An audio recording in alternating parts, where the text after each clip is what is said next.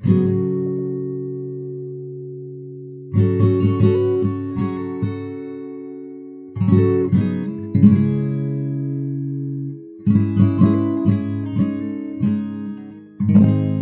TAT, or TAT 8, was the eighth ever transatlantic submarine communications cable and the first ever successfully deployed submarine fiber optic cable. A submarine communications cable is just what it sounds like a cable that is placed upon the seabed, connecting one body of land to another. The earliest of these cables were installed in the 1850s, and they carried telegraphy messages along the bed of the Atlantic Ocean, connecting an island in western Ireland to a place called Heart's Content in eastern Newfoundland in Canada.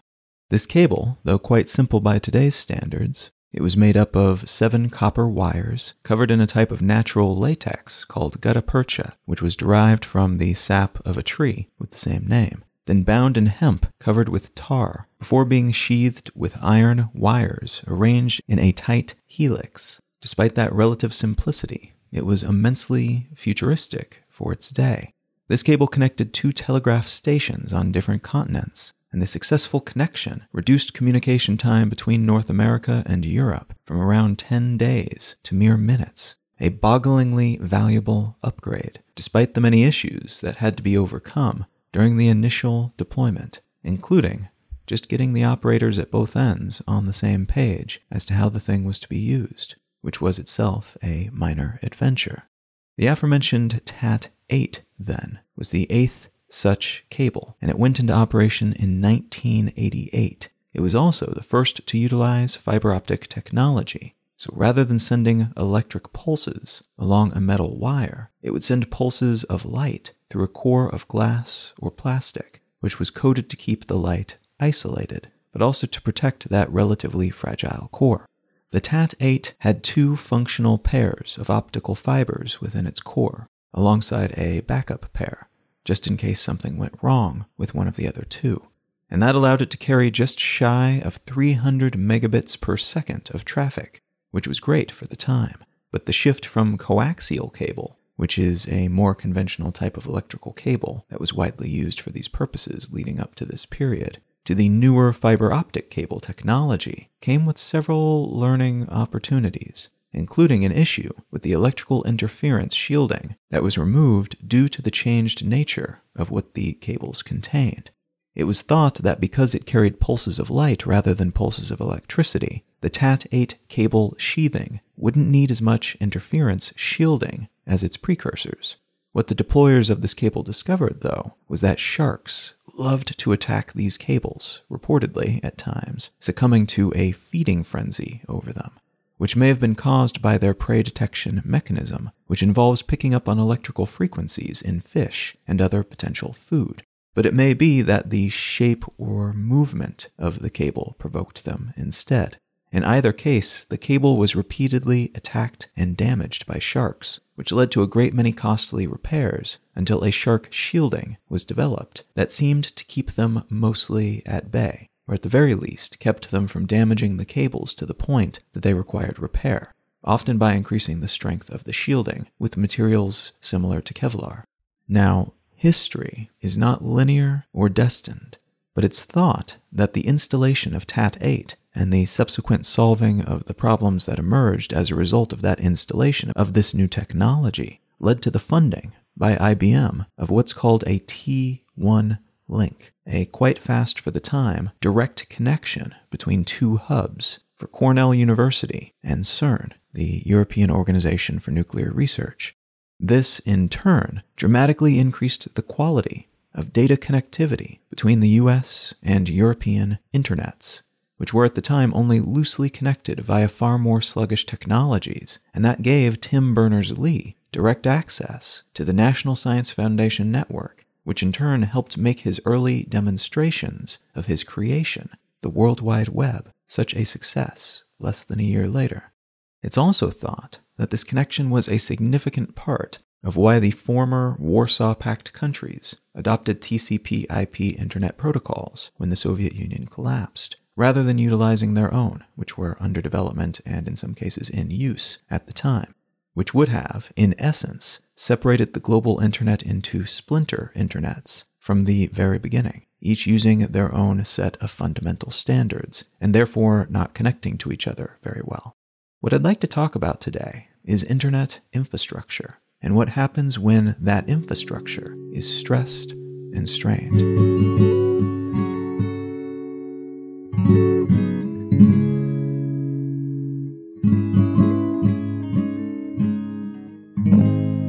You are listening to Let's Know Things. I'm Colin Wright. The article I'd like to start with today comes from Mic, and it's entitled, Is It Actually Possible to Break the Internet? This piece is predicated on the question of whether the increased strain being put on our online infrastructure will or even can crash that infrastructure. And that's a pretty good question considering the numbers that have been recorded already, even relatively early on in the global spread stage of the COVID 19 pandemic. Internet metrics company Ookla has been tracking online speeds around the world and has found that there's a 12 to 15% increase in internet usage on average worldwide as of the third week of March 2020. And that's resulted in a decline in broadband speeds around the world and a decline in speed around the United States in particular of nearly 5%. Internet security and performance services company Cloudflare says the increase is closer to 20%, but these two entities are collecting somewhat different types of data and from different sources, so it makes sense that their numbers would differ a bit. The pair of them, though, indicate that we're probably using the internet somewhere in the low to high teens percent wise more than usual as of the early second half of March which, to put things in context, is less of an increase than we see regionally during the Eurovision competition in Europe, the Super Bowl in the United States, or the World Cup in many different countries around the world. It's just that it's happening everywhere at once, and there do seem to be even larger spikes in areas that are under tighter lockdown conditions. Seattle, for instance, weighed in at 40% higher than usual, as measured by Cloudflare, while Italy has seen a 30% jump in usage. Likewise, decreases in speed have not been universal. That 5% US average is dwarfed by the 38% slower speeds on average in San Jose, California, and the 24% slower than average performance in New York City. As regions go into hardcore social distancing mode, then, to the point where commercial entities are closed and people aren't going to work, net usage increases, and it's likely that as more population centers hit that same milestone, and many are predicted to do so in the next few weeks, we'll see more of these sorts of spikes, and potentially that overall surge in usage will also slowly, incrementally increase across the board. Fortunately, according to experts interviewed for this piece in Mic, and for other recent pieces that have been published on this issue, it doesn't sound like we have a whole lot to worry about in terms of the global internet infrastructure upon which we rely going down or becoming overloaded. From that Mic piece, a quote from the Senior Director of Internet Research and Analysis at the Internet Society, David Belson, quote, As much as I hate to default to the pipes metaphor, backbone providers have enormous pipes. They are capable of carrying astonishing amounts of traffic. That's not really the issue, end quote. To understand why this would seem to be the case, let's take a look at how those pipes have evolved since the early days of fiber optic transmission, which began with the TAT 8 submarine cable that I mentioned in the intro. The TAT 8 was the speediest piece of intercontinental communications infrastructure of its era back in 1988. Things evolved pretty quickly from there, though, with each new cable better protected, more reparable, and containing more or faster bits of plastic or glass than the previous one. As of 2020, there are just over 400 submarine cables in action, though that number changes regularly as old ones are pulled from service and new ones are installed. It's estimated that there are over 1.2 million kilometers, which is around three quarters of a million miles, worth of cable running along the seabed in this way at the moment. And they range in length from about 131 kilometers, which is about 81 miles. That's the CeltixConnect 1, which crosses the Irish Sea between Dublin and Anglesey, to the 20,000 kilometer or 12,500 ish mile Asia America Gateway, which connects Southeast Asia to the United States, passing through Guam and Hawaii along the way. Recall that the TAT 8 was capable of carrying around 300 megabits per second of data, which was amazing for 1988. Today, the fastest submarine communications cable is the MAREA, or MAREA, which spans the Atlantic between the United States and Spain. This cable is capable of carrying 200 terabytes per second, which is 209,715,200 megabits per second, about 700,000 times more than the TAT 8. And again, that's just one of over 400 such cables all of which are vastly more powerful than those original telecommunications cables, even the fiber optic ones. So while these cables are nowhere near invincible, the majority of the threat that they face is not related to their carrying capacity. It's related instead primarily to fishing boats. Yes, there have been well publicized instances of shark attacks on these cables, especially back in the early days before they figured out how to properly shield them and line them with nearly indestructible sheaths but those are quite rare, as are attacks by terrorists or foreign militaries. In most cases, these cables would not have the intended effect for the former and are more valuable to tap or otherwise spy upon than destroy for the latter. This doesn't mean that internet carrying submarine cables couldn't someday become targets in some kind of military conflict, but it does mean that up until now, it's been fleetingly rare if it has in fact happened at all, which is questionable. There are a few instances of cable damage that could have been the result of intentional action, but none has been thus far confirmed as anything more than an accident. Instead, more than a third of all damage to submarine cables is caused by fishing trawlers and ships with fixed nets, both of which involve fishing boats dragging giant nets behind them, and those nets sometimes catch on a cable, causing damage or destruction as a result. About 25% of submarine cable damage is caused by ship anchors. When they land just right on a cable, or more frequently, the captain forgets to draw the anchor up or fails to draw it up all the way, and it drags along the seabed, catching on a submarine cable as it does so. Another 8% of cable damage is caused by undersea landslides and other natural disasters, while about 6% is caused by the current, the water moving around in such a way that it drags the cables against rocks or other abrasive surfaces until the cable is damaged from the friction. There are a few very rare instances in which individual people have mistakenly cut cables, primarily on land, either cutting smaller internet carrying cables that are completely land based and buried, or submarine cables which are buried closer to shore, and which are then typically buried until they reach their connection point in a particular area. So there's always the chance that some kind of construction or other digging could sever these cables along the few feet or few miles of land that they have to cross after coming to shore before reaching their infrastructural end destination. In one famous instance, an old woman in the Eastern European country of Georgia was scavenging for copper to sell for scrap when she accidentally cut through a telecommunications cable with her spade which in turn took down the whole of the internet in the neighboring country of Armenia for several hours. This woman became known in the local press as the Spade Hacker, and the damage, especially to commerce, was significant. But the internet was restored in short order due to detection systems that are installed in these cables, and it's relatively simple to repair spans of telecommunications cables these days, even those that are underwater on the seabed. Often a ship with a long line drops that line down to the cable, grabs both broken ends of that cable, pulls them up to the ship where the crew can mend the break, and then the cable is lowered back down to its undersea home. So, all things considered, we're in pretty good shape in terms of these cables, for the moment anyway.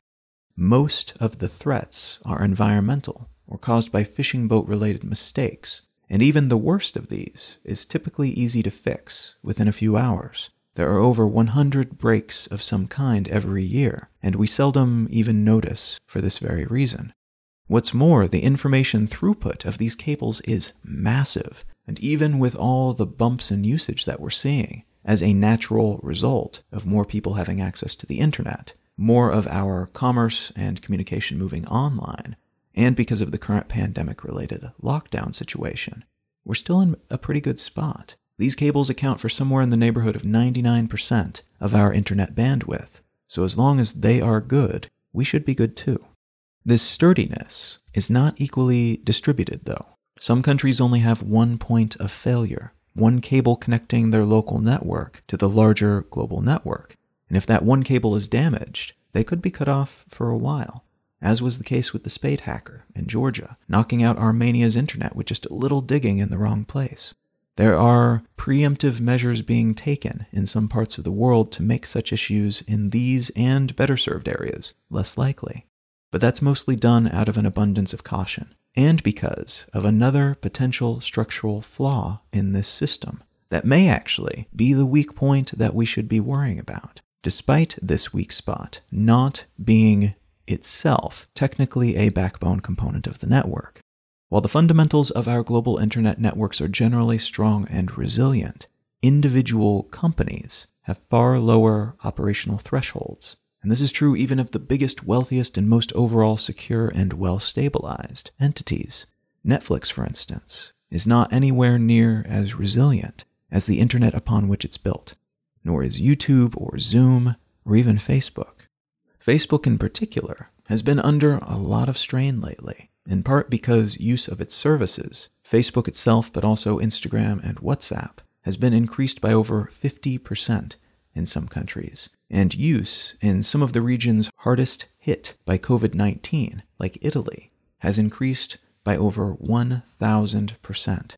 In an interview mid March 2020, Facebook founder and CEO Mark Zuckerberg said in an interview, quote, We're just trying to keep the lights on over here, end quote. Which is no doubt mostly hyperbolic. There's a good amount to be gained in terms of public sentiment for Facebook and other big tech companies at the moment, as public and governmental attention has shifted from the tech industry's many failings to how we might use their immense power and resources to dampen the impact of this pandemic on the world's people and economy. And presenting themselves as struggling heroes at this moment might be a good PR move. To be fair, though, they are trying to keep three of the largest and most highly trafficked online properties going, while also struggling through the transition of all 45,000 or so of their employees to remote work situations, quite suddenly and all at once. They have also been trying, with mixed success, to stifle abundant misinformation about COVID 19, not to mention all the usual other misinformation, on their various channels, while simultaneously doing what they can to goose ad revenues which is how they make around 98.5% of their global revenue as of 2019. Because ad sales across most marketing channels are slumping or cratering, that drop in steady income is likely making all of those other challenges they face even more challenging. So there's a technical challenge here, but there's also a systemic one. They're trying to make sure their globally distributed servers don't crash, basically, knocking out services for the record breaking number of people who are using them but they're also trying to deal with people issues, communication issues, and all the other issues that we all deal with in our personal lives, and which companies large and small around the world are juggling as the repercussions of this pandemic hit their industry. Similar dynamics are playing out at other companies around the world, but those that provide the internet services that we consume at greater rates during this type of economic shutdown are more obvious to more people because we're watching more streaming television, playing more online games, and doing more of our communicating via chat apps and video conferencing. If these services slow, degrade, or drop, we're more likely to notice and to blame the companies in question, perhaps shifting our allegiances to one of their competitors. With this potential for slowdown and general online degradation in mind, European Union regulators have asked major streaming services like Netflix, Amazon Prime, and YouTube to reduce their overall bandwidth usage so that their continental infrastructure is not strained by what is happening now, but especially what might happen in the near future as more countries go into serious lockdown and more people are kept at home looking for ways to spend their time and mostly settling on internet based solutions to do so. What this means for streaming services is reducing the default quality of video that they serve to their customers so instead of high quality 4K or 1080p high definition versions of a particular show or film, most people will, for the moment, instead receive something with a smaller file size, standard definition quality, so that each stream uses less network capacity, which makes it less likely, because of how much of the overall capacity such services use, that local networks will slow to the point of non usability or tank completely. YouTube and several other such services have since extended that same policy worldwide, and I suspect more of them, if not most of them, will soon follow suit. It's a move that very few people will even notice, and those who do probably won't mind too much, but it could significantly reduce the strain put on regional internet infrastructure, which, despite being resilient, is more prone to outages than the global infrastructure because we're dealing with antennas, last mile cabling, and mobile phone signals, rather than relatively safe and resilient submarine fiber optic cables. So, alongside the vulnerabilities found in internet based entities like Facebook, due to this new strain put on their resources, the new responsibilities they face, and the new dynamics of operating in this unfamiliar social territory, there are also potential weak points in our last mile setup that could lead to temporary overwhelm in particular areas due to insufficient throughput, shoddy hardware, or infrastructural triage that brings too many signals together in too small a space, metaphorically at least.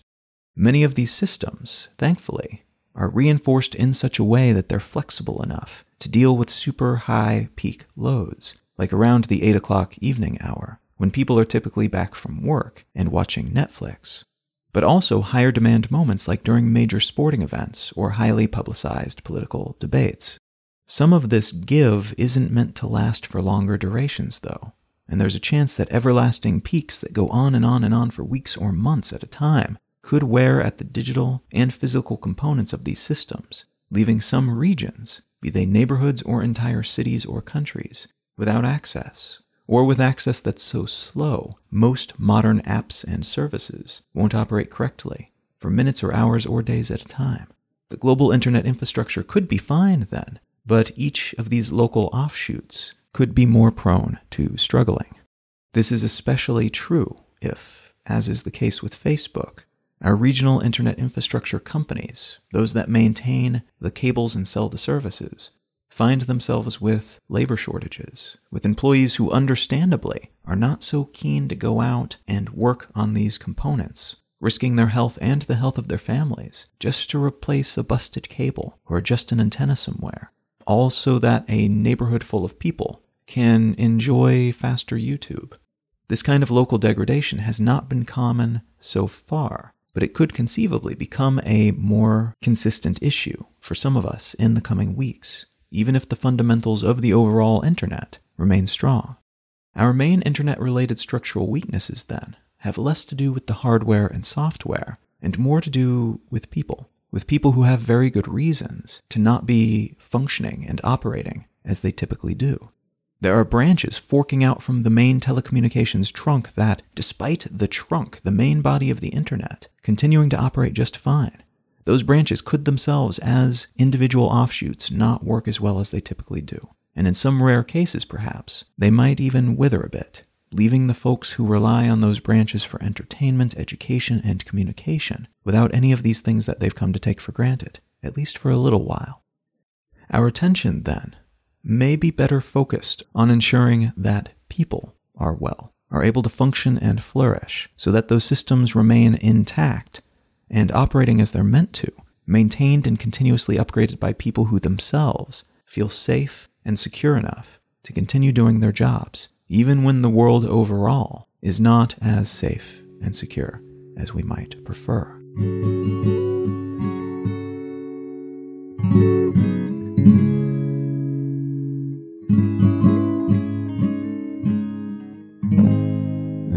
Book that I'd like to recommend today is called The Oracle Year by Charles Soule. The premise of this book is that there is a man who inexplicably receives a few hundred prophecies. Seemingly out of nowhere, he gets information about a few hundred things that will happen. And after a little bit of trial and error and figuring out whether these things are real or if it was just a dream, he begins to try to utilize that information in a way that is both ethical, but also something that potentially doesn't screw things up in some major way. He's trying to figure out the meaning of why he's received this information, while also dealing with the consequences of potentially revealing that you know information to a world that is filled with people who would want to use that information for different purposes. I don't want to give away too much more than that so that I don't accidentally provide any spoilers. So, if any of that premise sounds interesting to you, consider picking up a copy of The Oracle Year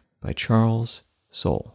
You can find out more about my work, including the books that I have written, at colin.io. You can find the show notes and transcripts for this episode and every episode of this podcast at letsknowthings.com. You can find some of my other projects, primarily writing projects at this point, at exilelifestyle.com, askcolin.com, and brainlenses.com. Feel free to reach out and say howdy on your social network of choice. I'm Colin Wright on Facebook and at Colin is my name on pretty much all the other ones. Thank you so very much for listening. I'm Colin Wright, and I'll talk to you again next week.